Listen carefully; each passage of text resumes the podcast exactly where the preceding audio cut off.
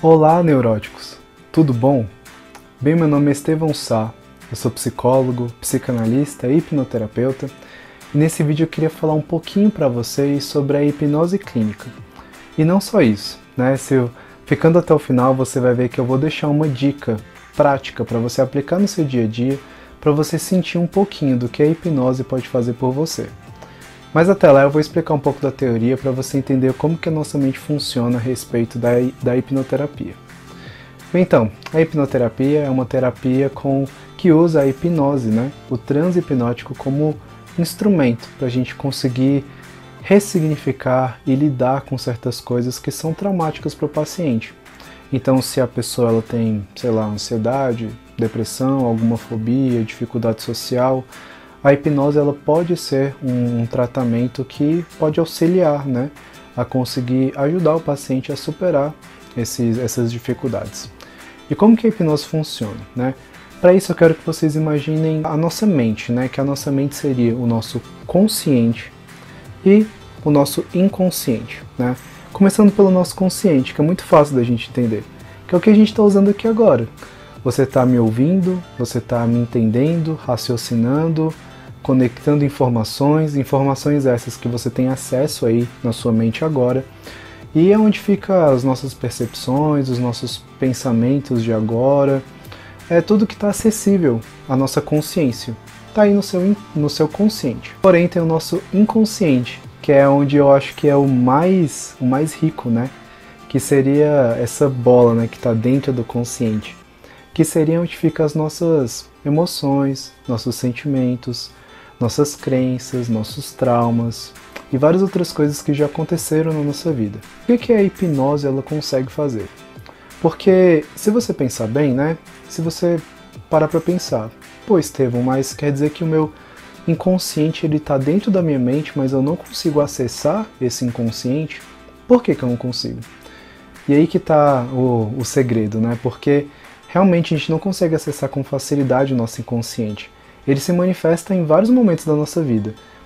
Nos momentos que a gente fala algo que a gente não quer falar, talvez em algumas piadinhas, é, talvez em sonhos, quando nós sonhamos, tem um significado aquele sonho as nossas próprias doenças, elas falam sobre a gente. Mas então, como que faz para acessar esse inconsciente de uma maneira racional, né? de uma maneira assim que é consciente? Quando a gente está em transe, o que acontece? Imagina que entre o nosso inconsciente e o nosso consciente existe uma barreira. Uma barreira que faz essa, esse impedimento de informação entre o inconsciente e o consciente. Então, por isso que a gente não consegue pegar informações do nosso consciente e colocar para o nosso inconsciente, e nem do nosso inconsciente e passar para o nosso consciente, porque existe essa barreira entre essas mentes. Na hipnose, a gente falaria de fator crítico. Na psicanálise, a gente chamaria algo parecido como mecanismo de defesa. E qual que é a função dele? Imagina se essa, essa barreira não existisse, o que aconteceria? é, assim, seria muito fácil, seria muito frequente a sua mente se deparar com traumas e com coisas que fazem mal a ela. Então esse mecanismo de, esse mecanismo de defesa serve justamente para te proteger, para você não ficar passando por isso todas as vezes.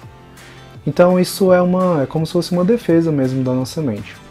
Porém, para a gente lidar com certos traumas e ajudar eles a irem embora, a gente precisa reconectar com a origem deles para fazer com que esse trauma possa ir embora completamente da nossa vida.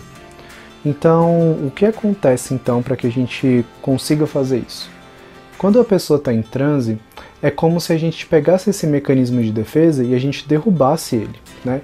Ele fosse praticamente demolido, quase todo. Isso faz com que a pessoa consiga se lembrar e se conectar com muito mais facilidade com memórias, emoções, coisas que aconteceram há muito tempo atrás e a gente consegue se reconectar com isso. Mas qual que é a utilidade da gente se lembrar e se reconectar com essas coisas? Não é simplesmente para se lembrar. Não, tem uma utilidade para isso. E a utilidade seria para ressignificar essas coisas, mudar o significado. Que a hipnose ela faz isso. Ela ajuda a ressignificar e rever a realidade da maneira mais racional mesmo, do jeito que ela realmente é. Então, assim, é, por que, que se a gente parar para pensar, a realidade nada mais é do que o, o que a gente significa dela. Então, as coisas não são o que as coisas são, elas são o que nós fazemos significado dela. Então, se uma coisa tem um significado A, ela vai ter um, um efeito A na minha vida. Se ela tem um significado B, ela vai ter um significado B na minha vida. Então, se eu pego uma barata que tem um significado A e dou um significado B para ela, a barata que era para ter um sentido A começa a ter um sentido B para mim. Isso faz com que tudo mude. Então a hipnose ela ajuda muito a fazer esse tipo de ressignificação na nossa vida. E claro, né, esse vídeo ele é muito resumido, ele é muito né, curto para eu falar tudo sobre a hipnose. Então, se alguém aí tem alguma pergunta, tem alguma dúvida a respeito da hipnose, é, pode deixar aqui nos comentários a sua pergunta ou pode me mandar um direct lá no Instagram que eu posso responder para vocês e até quem sabe fazer um outro vídeo mais explicativo a respeito da hipnose.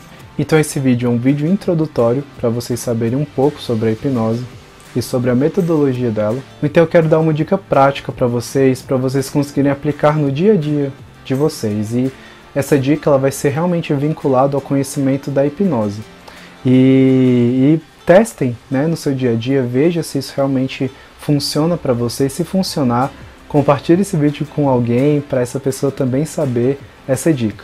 Então vamos lá. Então essa técnica ela tem um conceito de submodalidades. E o que, que seriam as modalidades? As modalidades seriam assim os nossos sentidos, nossa visão, nosso olfato, nossa audição, nosso tato, né, os sentidos que fazem com que a gente perceba o mundo. Então é a submodalidade. Então são as coisas que fazem parte do nosso sentido. Por exemplo, a visão tem a profundidade, tem a cor, tem a claridade, se é brilhante, se é opaco, né? Tudo isso faz parte da nossa submodalidade de visão. E o nosso, vamos colocar o nosso nossa audição, né? O volume do som, a intensidade do som, a frequência do som, tudo isso está tá dentro da nossa submodalidade. Então, como que a gente pode usar isso, né? A nossa mente ela funciona muito de uma forma realmente dos nossos sentidos, que é o que faz o nosso mundo ter sentido, né? Então, eu quero que você faça essa técnica naquele momento de dificuldade. Talvez no momento onde você precise se controlar. Talvez controlar uma ansiedade, controlar alguma compulsão, talvez você tenha compulsão por comer, é, ou você está se sentindo realmente com uma dificuldade muito grande de fazer alguma coisa porque você está com medo ou algo assim. Qual que é a lógica? É você, naquele momento que você está pensando, na, você está diante daquela situação, você para e você fecha o olho e você respira. Começa primeiro, se concentre na sua respiração. Veja o tanto que ela vai estar alterada, que ela vai estar estranha. Primeiro, se concentre na sua respiração e comece a regular a sua respiração. Comece a deixar a sua respiração regulada. Quando você vê que sua respiração está regulada, você começa a imaginar aquela coisa que está te fazendo mal. Se for ansiedade, aquela coisa que está te deixando ansioso. Se for uma compulsão, aquela coisa que está te deixando compulsivo. Se é algum medo, aquela coisa que está te dando medo. Eu vou pegar o exemplo da compulsão. Né? Imagina que você tem compulsão alimentar e você está ali diante, diante daquele bolo maravilhoso e que você quer muito comer aquele bolo. Mas você sabe que você não precisa comer. E você sabe que se você comer aquele bolo, vai ser por gula e você não precisa comer aquilo. Então você está consciente de que aquilo não é necessário. Então, para você se controlar, você fecha o olho, regula sua respiração e imagina aquele bolo na sua frente. Imagina como ele é. Imagina o tamanho dele, imagina a textura, o gosto, a cor dele. Imagina é, tudo que é necessário para você colocar aquele bolo com todas as características necessárias, com os, o máximo de características necessárias, o cheiro, o gosto, a cor, a, o tamanho, tudo isso. E a partir daí você começa a fazer uma contagem de 10 até 1. E a cada número que você vai falando, você vai imaginando aquele bolo perdendo todas as, as submodalidades dele. O bolo vai ficando menor, ele vai perdendo a cor, ele vai ficando sem gosto, com uma aparência tanto faz, que não é, não é gostoso. Ele vai perdendo o cheiro, ele vai perdendo tudo que é atrativo para ele. E aquele bolo, na verdade, ele vai começando a ficar cada vez mais e mais sem graça. E você vai fazendo essa contagem de 10 até 1 de maneira pausada, respeitando a sua respiração. E a cada número que você falar, você vai imaginando esse bolo ficando cada vez menor, cada vez mais sem graça e cada vez mais insignificante. Tirando a cor, o cheiro, o gosto, tudo isso que é atrativo para você. E quando ele estiver tão, tão sem graça, já tão pequeno, você já também pode começar a fazer uma contagem de 10 até 1 novamente. E agora voltando essa contagem, você imagina ele ficando cada vez pior, talvez começando a apodrecer, ficando com um mau cheiro, ele vai ficando cada vez é mais mais nojento para você, mais asqueroso e vai ficando com submodalidades negativas. Você vai ver que quando você fizer isso, a sua mente vai entender que aquele bolo ele não é mais atrativo para você aquele cheiro, aquele gosto, aquela textura que antes era uma coisa muito valiosa, vai começar a perder o valor. E aí você vai ter muito mais facilidade para conseguir superar aquele, aquela vontade de comer aquele bolo. Claro que essa foi uma, é uma, um exemplo de bolo, mas você pode fazer com qualquer outra coisa, com um objeto que te dá medo, um animal que te dá medo, aquela, aquele, aquela coisa que está te deixando ansioso, qualquer coisa do tipo. Você pode usar submodalidades para te ajudar. Isso que eu falei para você é a lógica da coisa. Então, faça isso no seu dia a dia que eu acredito que isso vai poder te ajudar. E se te ajudar, comenta aqui embaixo, é, manda para o seu amigo que, que quer saber, que precisa saber disso, né, que precisa se controlar ou ter essa informação. Manda para ele porque eu tenho certeza que isso vai ser muito útil para vocês. Então, gente, muito obrigado pela sua atenção, né? Peço para você curtir esse vídeo, se inscrever no canal, ativar o sininho, compartilhe com seus amigos que precisam dessa informação também. Eu tenho, eu tenho plena convicção que isso pode ajudar muita gente. Me siga no Instagram. Se você quiser dar uma visitada no meu site, que lá tá muito legal. E eu te espero no próximo vídeo.